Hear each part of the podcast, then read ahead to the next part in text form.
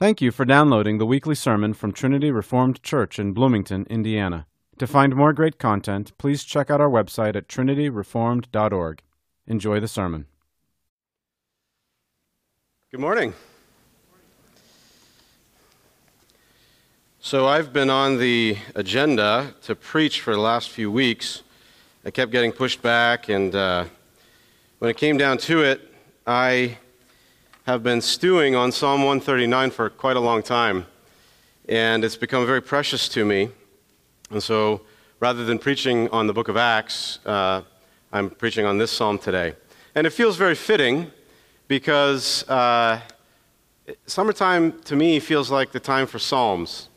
A few years back, our musicians started to set the psalms to, to music in their particular style, and style of music, and uh, they, so we would preach through the Psalms in the summer. And so it's just summertime, and so it's time to preach on the Psalms. It just feels right.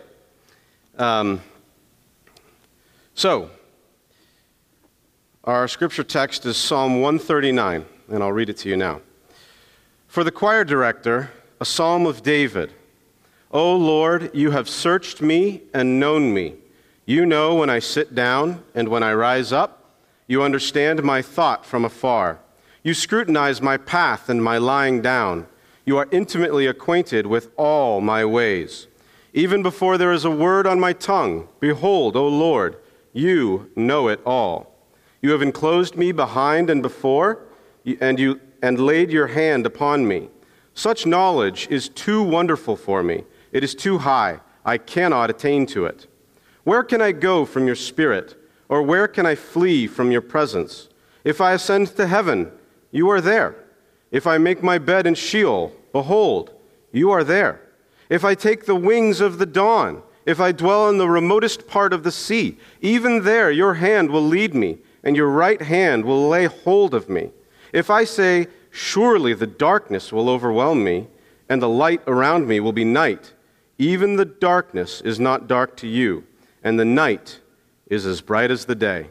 Darkness and light are alike to you. For you formed my inward parts, you wove me in my mother's womb. I will give thanks to you, for I am fearfully and wonderfully made. Wonderful are your works, and my soul knows it very well. My frame was not hidden from you when I was made in secret and skillfully wrought in the depths of the earth. Your eyes have seen my unformed substance and in your book were all written the days that were ordained for me, when as yet there was not one of them. How precious also are your thoughts to me, O God! How vast is the sum of them! If I should count them, they would outnumber the sand. When I awake, I am still with you. Oh, that you would slay the wicked, O God! Depart from me, therefore, men of bloodshed, for they speak against you wickedly and your enemies take your name in vain.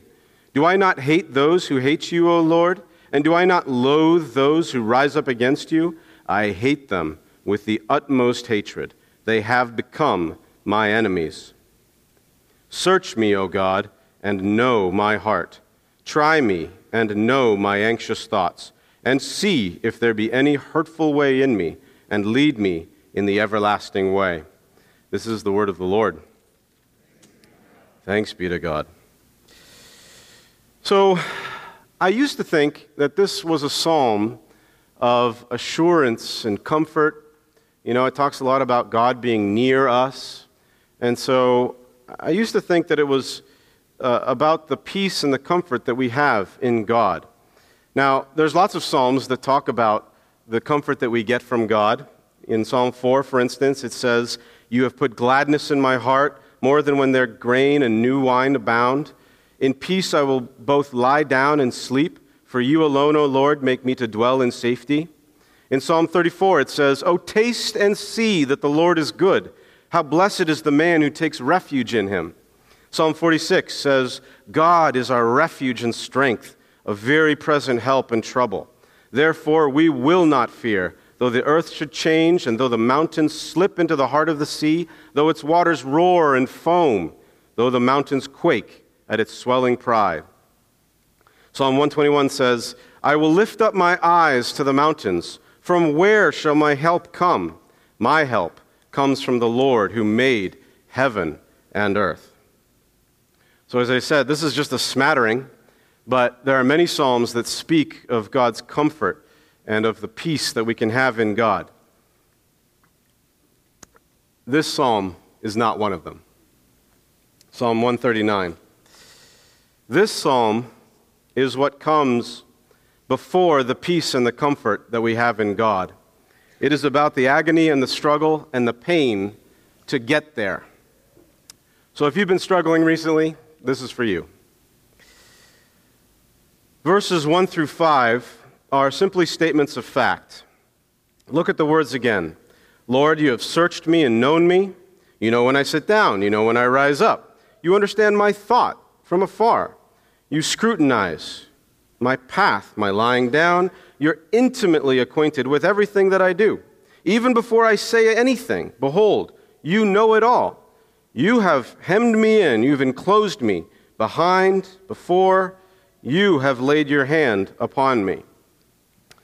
We are completely known by God, we're hemmed in by God, we're utterly, totally vulnerable to God, entirely and absolutely.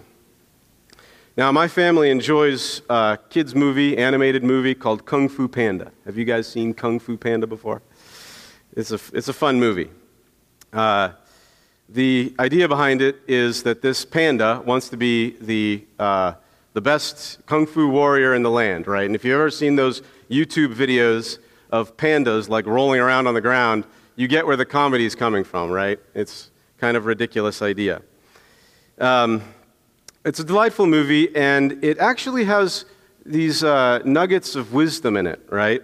It's, it's trying to tease out the, the, the, the, way that we have this illusion of control in our lives, right? We like to think that we are controlling things, but reality is we have very little control over almost anything, right? It also talks about uh, how we really don't know how to live. Like, we don't, as people, know how to exist without something to believe in, to hope in, something to strive for. And, uh, you know, that comes up as well. It also talks about how we should live with gratitude every day of our lives. Um, and so these are basic truths, right? The illusion of control, having something to believe in, the, living with gratitude. These are, these are basic truths, basic goods, basic pieces of wisdom uh, that, that about the world that we live in. They, they tell us about our limitations. And the truth is, they are actually taught in various forms and in various ways and various, you know, in different philosophies and in different religions in both the East and the West. And so all that's true as far as it goes, but the movie, this, this movie, Kung Fu Panda, repeatedly refers to the universe, right? It talks about the universe. It's pushing this kind of Eastern pantheistic religion where there's not a person back there, it's just the, the universe. Well, this, the truth from Scripture is not Eastern pantheism, right? We don't butt up against the universe. We butt up against God in our lives. So, you are not in control. God is, right? You're not supposed to believe in the universe and hope in the universe. You're supposed to trust God. This is what we're called to do. You're not supposed to live a life of gratitude to some nameless void. You're supposed to be grateful to God. We are not hemmed in by and known by and vulnerable to the universe. We are all those things toward a person, toward God. And so, a fundamental aspect of our lives is that everything we do, absolutely everything, is in relation to God. It's in relation to God. Now, do you believe this? Do you believe this about your life? Whether it comes to your job or your marriage, your nationality, where you were born, your abilities and gifts, or your weaknesses and inabilities, your body, your sexuality, the family you were born into or grew up in. We are not known by the universe, right? We're not hemmed in by, our boundaries are not set by the universe. We are known by God. His hand is on us. Now, it's one thing to, you know, we can think about our lives in this. I, I want to take a minute and think about the life of King David, the guy that wrote this psalm. I mean, whoa. You think you have problems? Whoa. this guy had problems. Problems. King David had many highs and many lows in his life. You could make multiple movies about his life, right? Not just one. Uh, even as a, as a young boy, he watched, uh, watched the flock by night, right? You kids, some of you kids struggle with having to endure things that are intensely boring, right? Have you ever had to stay up all night and watch stupid sheep? You know? And uh, sure, I'm sure there were nights that it was exciting, but man, I bet a lot of it was very boring. So he goes from herding sheep, or whatever it is you do with sheep, to uh, becoming anoint, being anointed as king, right? And, and going to serve in the king's court. That's got to be pretty exciting. You know, he was identified as a master musician, and so he goes and plays in the king's court. And then he defeats the giant Goliath in battle. Now, what young man doesn't want to be the guy that kills Goliath, cuts off Goliath's head? I mean, talk about a mountaintop experience. That's pretty amazing. But it all turns into a horror story when the king, his own father in law, turns against him and pursues him, trying to kill him. And that's not clear. I, you know, I don't know exactly how long that went on, but it seems like it was years, right? Where King David was just running away from the king of Israel. I mean, like, what is this about? What an awful place to be in. When King Saul dies, David returns to Israel and is just completely vindicated. Totally vindicated. He becomes the king. And man, I mean, it's got to feel good, right? He's at the top again, at the top. But then we all know David's most famous sin. He had a number of them, but he uh, committed adultery with another man's wife and then arranged for that man, a faithful warrior of his, to be killed. And he's confronted by, the, by Nathan the prophet. Whoa, that's not a high.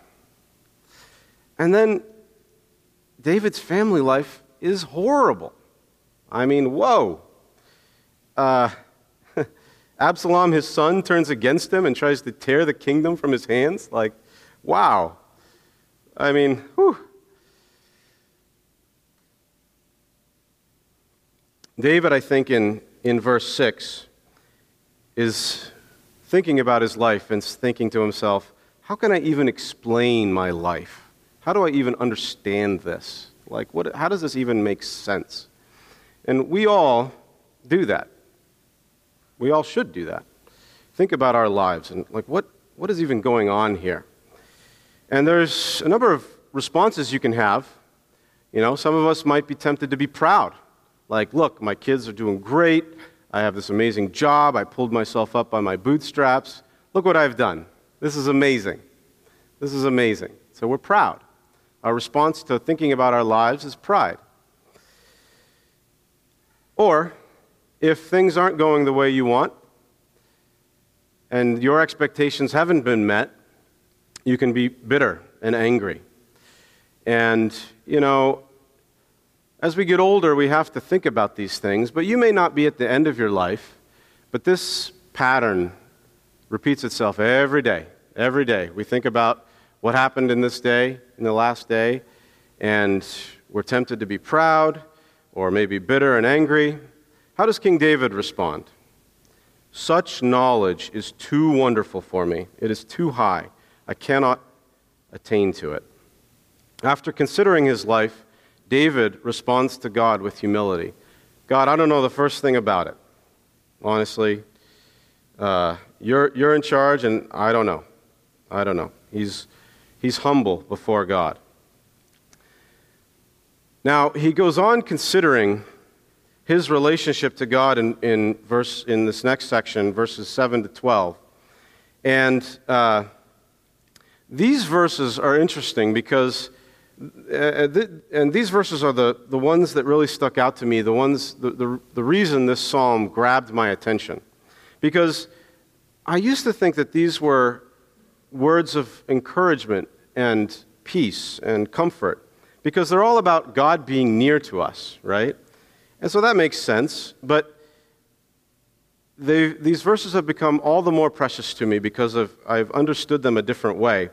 And my question is what helped me realize what they're really about is asking myself, are these, could these possibly be the words of a guy who's like luxuriating in the presence of God and enjoying God's presence? Where can I go from your spirit? Or where can I flee from your presence? This does not sound like somebody who's enjoying his time with God. Have you ever wanted to crawl into a hole and just die? Right? Where the pain was so intense that you just do anything for it to be over. Now, maybe if you had the faith, you wouldn't say that you just wanted to die. Maybe you just, just want to crawl in a hole and just disappear, just be gone. You want it to be done. Well, what's actually going on there?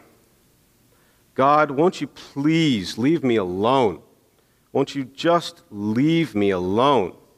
It reads very differently. These verses read very differently if you see them as a man trying desperately to flee from the presence of God. If I ascend to heaven, you are there. If I make my bed in the grave, behold, you are there.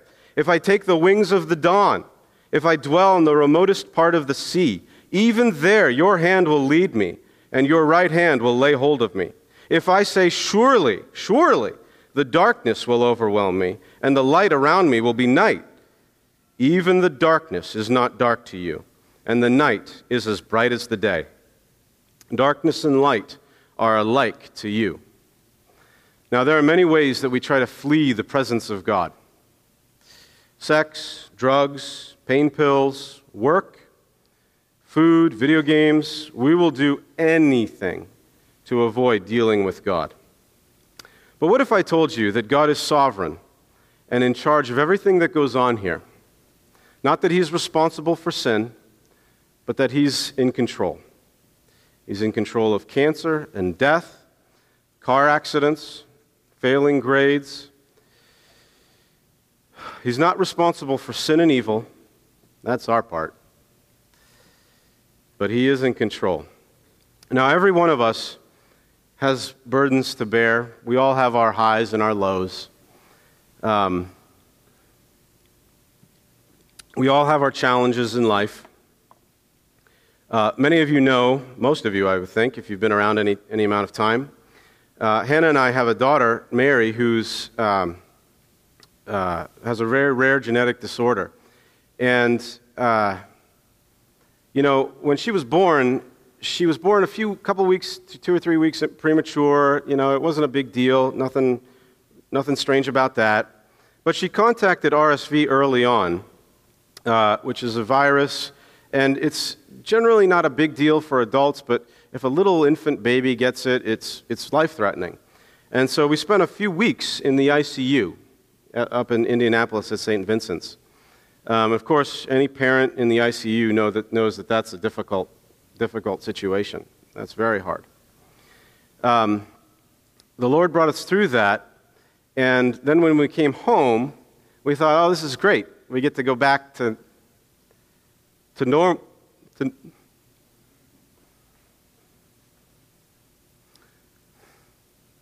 to normal.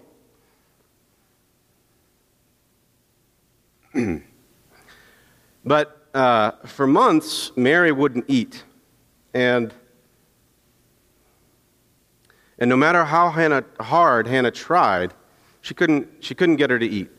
Um, and so she was basically starving until we had a tube placed, placed for her.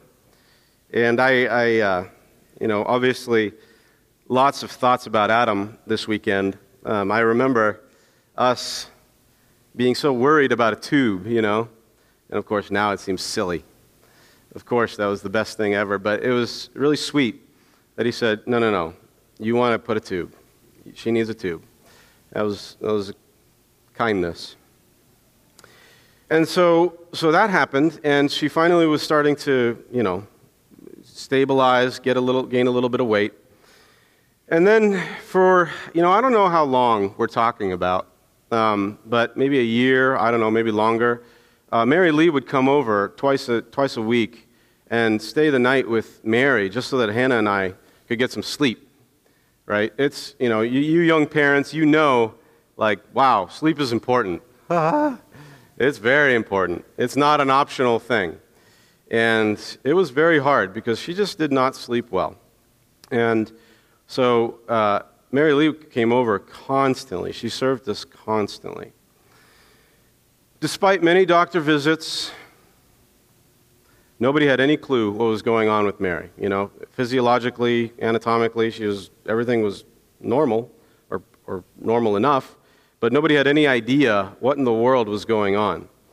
And one of the things that I think is, you know, you might not realize about a family with someone, with a child with medical difficulties is that the couple is, uh, fights all the time. The couple is fighting all the time. And why is that? Uh, I think the reason is because you're talking about two people who don't know anything about anything necessarily, medically or other, you know, uh, raising a special needs child. And they're all of a sudden having to deal, make all these decisions that are like, oh my goodness, impossible. They're just so hard.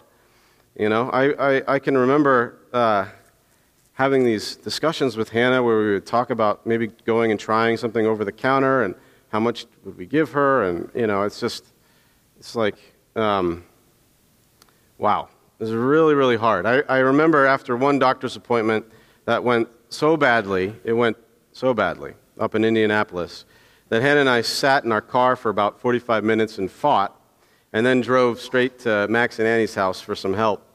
Uh, uh, from 86th Street in Indianapolis. There are times in life, sometimes, life is like being in a dark room with a bag over your head and someone is there hitting you repeatedly, right? it's so confusing. You don't know where it's coming from. You don't know why it's happening, but all you feel is pain, right? All you feel is pain. Now, God is not the author of evil but He has led you to that place. Do you trust Him? Do you love Him? I don't think King David was being comforted in verses 7 to 12. He was wrestling with, with God. He was wrestling with God. And many of us don't want to wrestle with God. We don't want to do that because it's painful, it's not easy. Have you wrestled with God like this? You need to. You, this is not optional. This is not optional. I don't know what it is you have to carry in life, but you have to wrestle with God. Now, verses 13 through 16 continue this wrestling match, I think. Um, but they take it a step further because it's not actually enough to say, okay, God, you're all knowing and you're in control. That's actually not what God demands of us. He demands more. he demands more from us than even that. He is the one who made us. So I used to think that this section, verses, verses 13 through 16, was flattery. You know, I was like, I guess I am pretty fearfully and wonderfully made, you know? I mean, I guess if you say so. and of course, that is what we would think, right? Like, we would think that. But does God flatter us? No. God doesn't have any time for flattery for, of us. Oh my goodness. No, God does not flatter us. So, what's going on here? What's actually happening? God doesn't just know us, it's far beyond that. He made us, He owns us, everything about us. And so, like a master craftsman with his creation, it's not enough. He, he's not content to build something amazing and then just throw it in the scrapyard. You know? He has plans and expectations for the thing that he has labored over. This is not flattery, this is ownership. This is a burden, a weight to carry. God expects something from you. And it's right here in the, it's right here in the passage. It actually says, I will give thanks to you, for I am fearfully and wonderfully made. God expects us to live with gratitude in our hearts toward Him. In Matthew 25, Jesus taught the parable of the talents. A king goes away on a journey and he leaves some money with his servants for them to use profitably. And two out of three of the servants fulfill his expectations, right? He's happy with what they've done with the money when he returns. But the third has this to say to the king Master, I knew you to be a hard man, reaping where you did not sow and gathering where you scattered no seed. And I was afraid and went away and hid your talent in the ground. See, you have what is yours. Is that your attitude toward God? Are you afraid of what he will say? Are you hiding your talent in the ground? This is what the king's response was You wicked and lazy slave, you knew that I reap where I did not sow and gather where I scattered no seed. Then you ought to have put my money in the bank, and on my arrival I would have received my money back with interest. Therefore, take away the talent from him and give it to the one who has the ten talents. For to everyone who has, more shall be given, and he will have an abundance. But from the one who does not have, even what he does have shall be taken away. Throw out the worthless slave into the outer darkness. In that place there will be weeping and gnashing of teeth. God expects gratitude and obedience. And he doesn't want just outward obedience, he expects love from a grateful heart. There is no demilitarized zone with God. You don't get to say, you stay over there. Okay, fine, God. Yeah, you made everything. That's great. You stay over there, and I'll stay over here. God is not interested in our boundaries with Him. You are not your own. We are not our own. God has designs for us. Now, verses 17 and 18, I think, are very similar to verse 6. In both instances, David has been reflecting on his life, and he takes a step back to humbly give God honor and praise. He acknowledges in all of it that God is far above him. And you know, I think that we do this whether we intend to or, or want to. There's a joke that says that there are two things an atheist knows about God that he doesn't exist and that they hate him. Well, I, I, I, I believe that we can't help testifying to the truth that there is a person out there with whom we have to do, with whom we have to deal. And when someone rejects God, they go all kinds of weird, squirrely places. They end up blaming aliens or the Matrix or uh, come up with any kind of pseudo scientific myths to try to explain the world around us without God. But David does not approach the world here as if God doesn't exist. And more than that, he doesn't try to solve all the riddles of the world. Uh, this is a temptation for many people, uh, philosophers in particular. Any philosophers here today? Yeah. But all of us think that if we could just figure it out, if we just know enough, we can, we can solve the riddles of this world. The world is a very complicated place, and it's actually an attribute of God, not us. We're finite, of God that He's got it figured out. We don't know how it all fits together. And so when David sees the world, his response is, How precious also are your thoughts to me, O God. How vast is the sum of them. If, if I should count them, they would outnumber the sand. David acknowledges his own limits. And that takes a great deal of wisdom. It takes a very great deal of wisdom to know your own limits. Is that something you are willing to do? Or are you constantly trying to control the world around you? You can't understand the world, let alone control it. This should humble us and drive us to God. Now, verses 19 through 22 were very troubling to me. I couldn't figure out what in the world this section is doing here in this passage, in this psalm. Um, You know, it, it's like you got a man reflecting on his life and uh, dealing with God, wrestling with God, and then all of a sudden there's this section about enemies. And so I got to thinking about David's enemies. Who were David's enemies? Well, you got the obvious one, Goliath, right? But then it starts to get very complicated. You got King Saul, his father in law, like, that's complicated. Then you have Uriah, one of David's faithful warriors. Was, was Uriah an enemy of David? I don't think so. Then you have Bathsheba, this woman who he committed adultery with and then became his wife.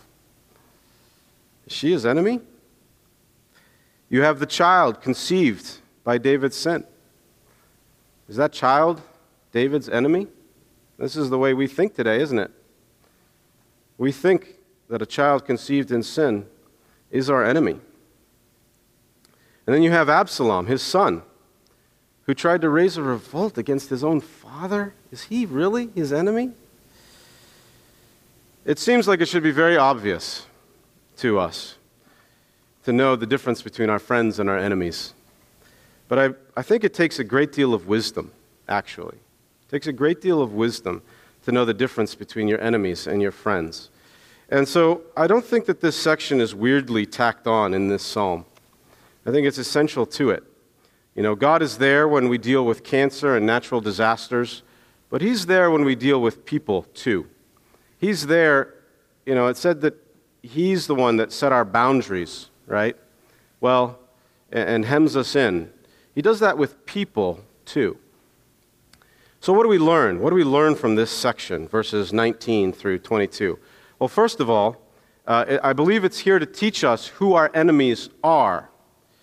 There's a scene in Kung Fu Panda uh, where a character runs up to the wise old Kung Fu master and tries to tell him some terrible news, right? The response of the Kung Fu master is, there is no good news, there is no bad news, there's just news. Well, it sounds like this profound statement, and it is actually a profound religious statement. He's saying that something cannot be good or bad, that it just is. Well, that's fundamentally unbiblical. It's fundamentally unbiblical. There is good and there is evil. There, are, there is such a thing as a good man and, a, and an evil man. And uh, God is not the author of evil, right? There, there is such a thing as evil, and God is not the author of it. And so, absolutely, we are to oppose the wicked. But I believe it, that this passage is also here to teach us who our enemies aren't. What is the character of those who are David's true enemies? They are men of bloodshed, they speak against God, they take God's name in vain, they hate God. Do these things describe the person you consider your enemy? Who is it that's driving you crazy in your life? It could be your wife, it could be your dad, it could be a coworker or a boss. Have you considered the possibility that God put that person into your path for your good and your sanctification? If you love God, your enemies will be those who are opposed to God. But we so easily get confused at this point. We think that when somebody is opposing us, they're opposing God. And we all do that, every single one of us. Sometimes someone may be driving you crazy, but that doesn't mean that they're an enemy of God. And I want to give a word of caution to the children and teenagers, particularly here, right? Children, teenagers, sorry guys, but this is something that you very easily get confused. You've got friends at school, you've got your family, you got your little brother who's driving you nuts, you know, you got your parents. Have you considered the possibility that God has put your parents in your life to teach you something, to help you grow in grace and in holiness? Are they really your enemy? So I, th- I think that this section is essential to the wrestling with God that we have to do. Uh, there is real evil in this world, and there are evil people who should be opposed. But it's probably not your little brother, right? From the beginning, Adam sinned by trying to be like God. And we live like that. We try to be like God. We want to know things that we can't know. We want to be in charge of things that we can't be in charge of. We want to be in control of things that we can't possibly be in control of. But when we come to God, we have to be like little children completely open, completely trusting, completely vulnerable. And I want you to notice here the difference between verses 1 to 5 and verses 23 and 24. Uh, in verses 1 through 5, David is just stating facts, you know, stating facts about God, that God is, uh, knows him, knows everything about him. But in verses 23 and 24, it says this Search me, O God, and know my anxious heart, or know my heart. Try me and know my anxious thoughts, and see if there be any hurtful way in me, and lead me in the everlasting way. The difference is that now he's inviting God to search him, to know him. Are you ready to invite God to weigh every thought and every word that, you ever, that you've ever spoken? In the end, it's just you and God. The Bible says that it's appointed for man once to die and then to face the judgment. And in the end, you will be utterly and completely alone before God. And if you have the slightest bit of self knowledge, this is terrifying. This is not, uh, not a comforting thought. But God has not revealed himself to us just to crush us. You know, Jesus did not come so that we could eat dirt. God demands that you give everything to Him, and it will be painful, but it will be good. God sent Jesus to us because of His love for us. And this is what Jesus said Truly, truly, I say to you, I am the door of the sheep. All who came before me are thieves and robbers, but the sheep did not hear them. I am the door. If anyone enters through me, he will be saved, and will go in and out and find pasture. The thief comes only to steal and kill and destroy. I came that they may have life and have it abundantly. In Psalm 131, the same King David wrote these words Surely I have composed and quieted my soul, like a weaned child rests against his mother. My soul is like a weaned child within me. Is your soul like a little baby? sleeping peacefully in his mother's arms. Trust God and come to Jesus like a little child, like that little baby, sleeping peacefully in his mother's arms. Let's pray. Father in heaven, we do confess that we do attempt in so many ways to be like you when you have limited us. And so, Father, I pray that you would help us to be humble and to recognize our limitations and to come to you trusting that you are good and that you will care for us. We ask this in Jesus' precious name. Amen.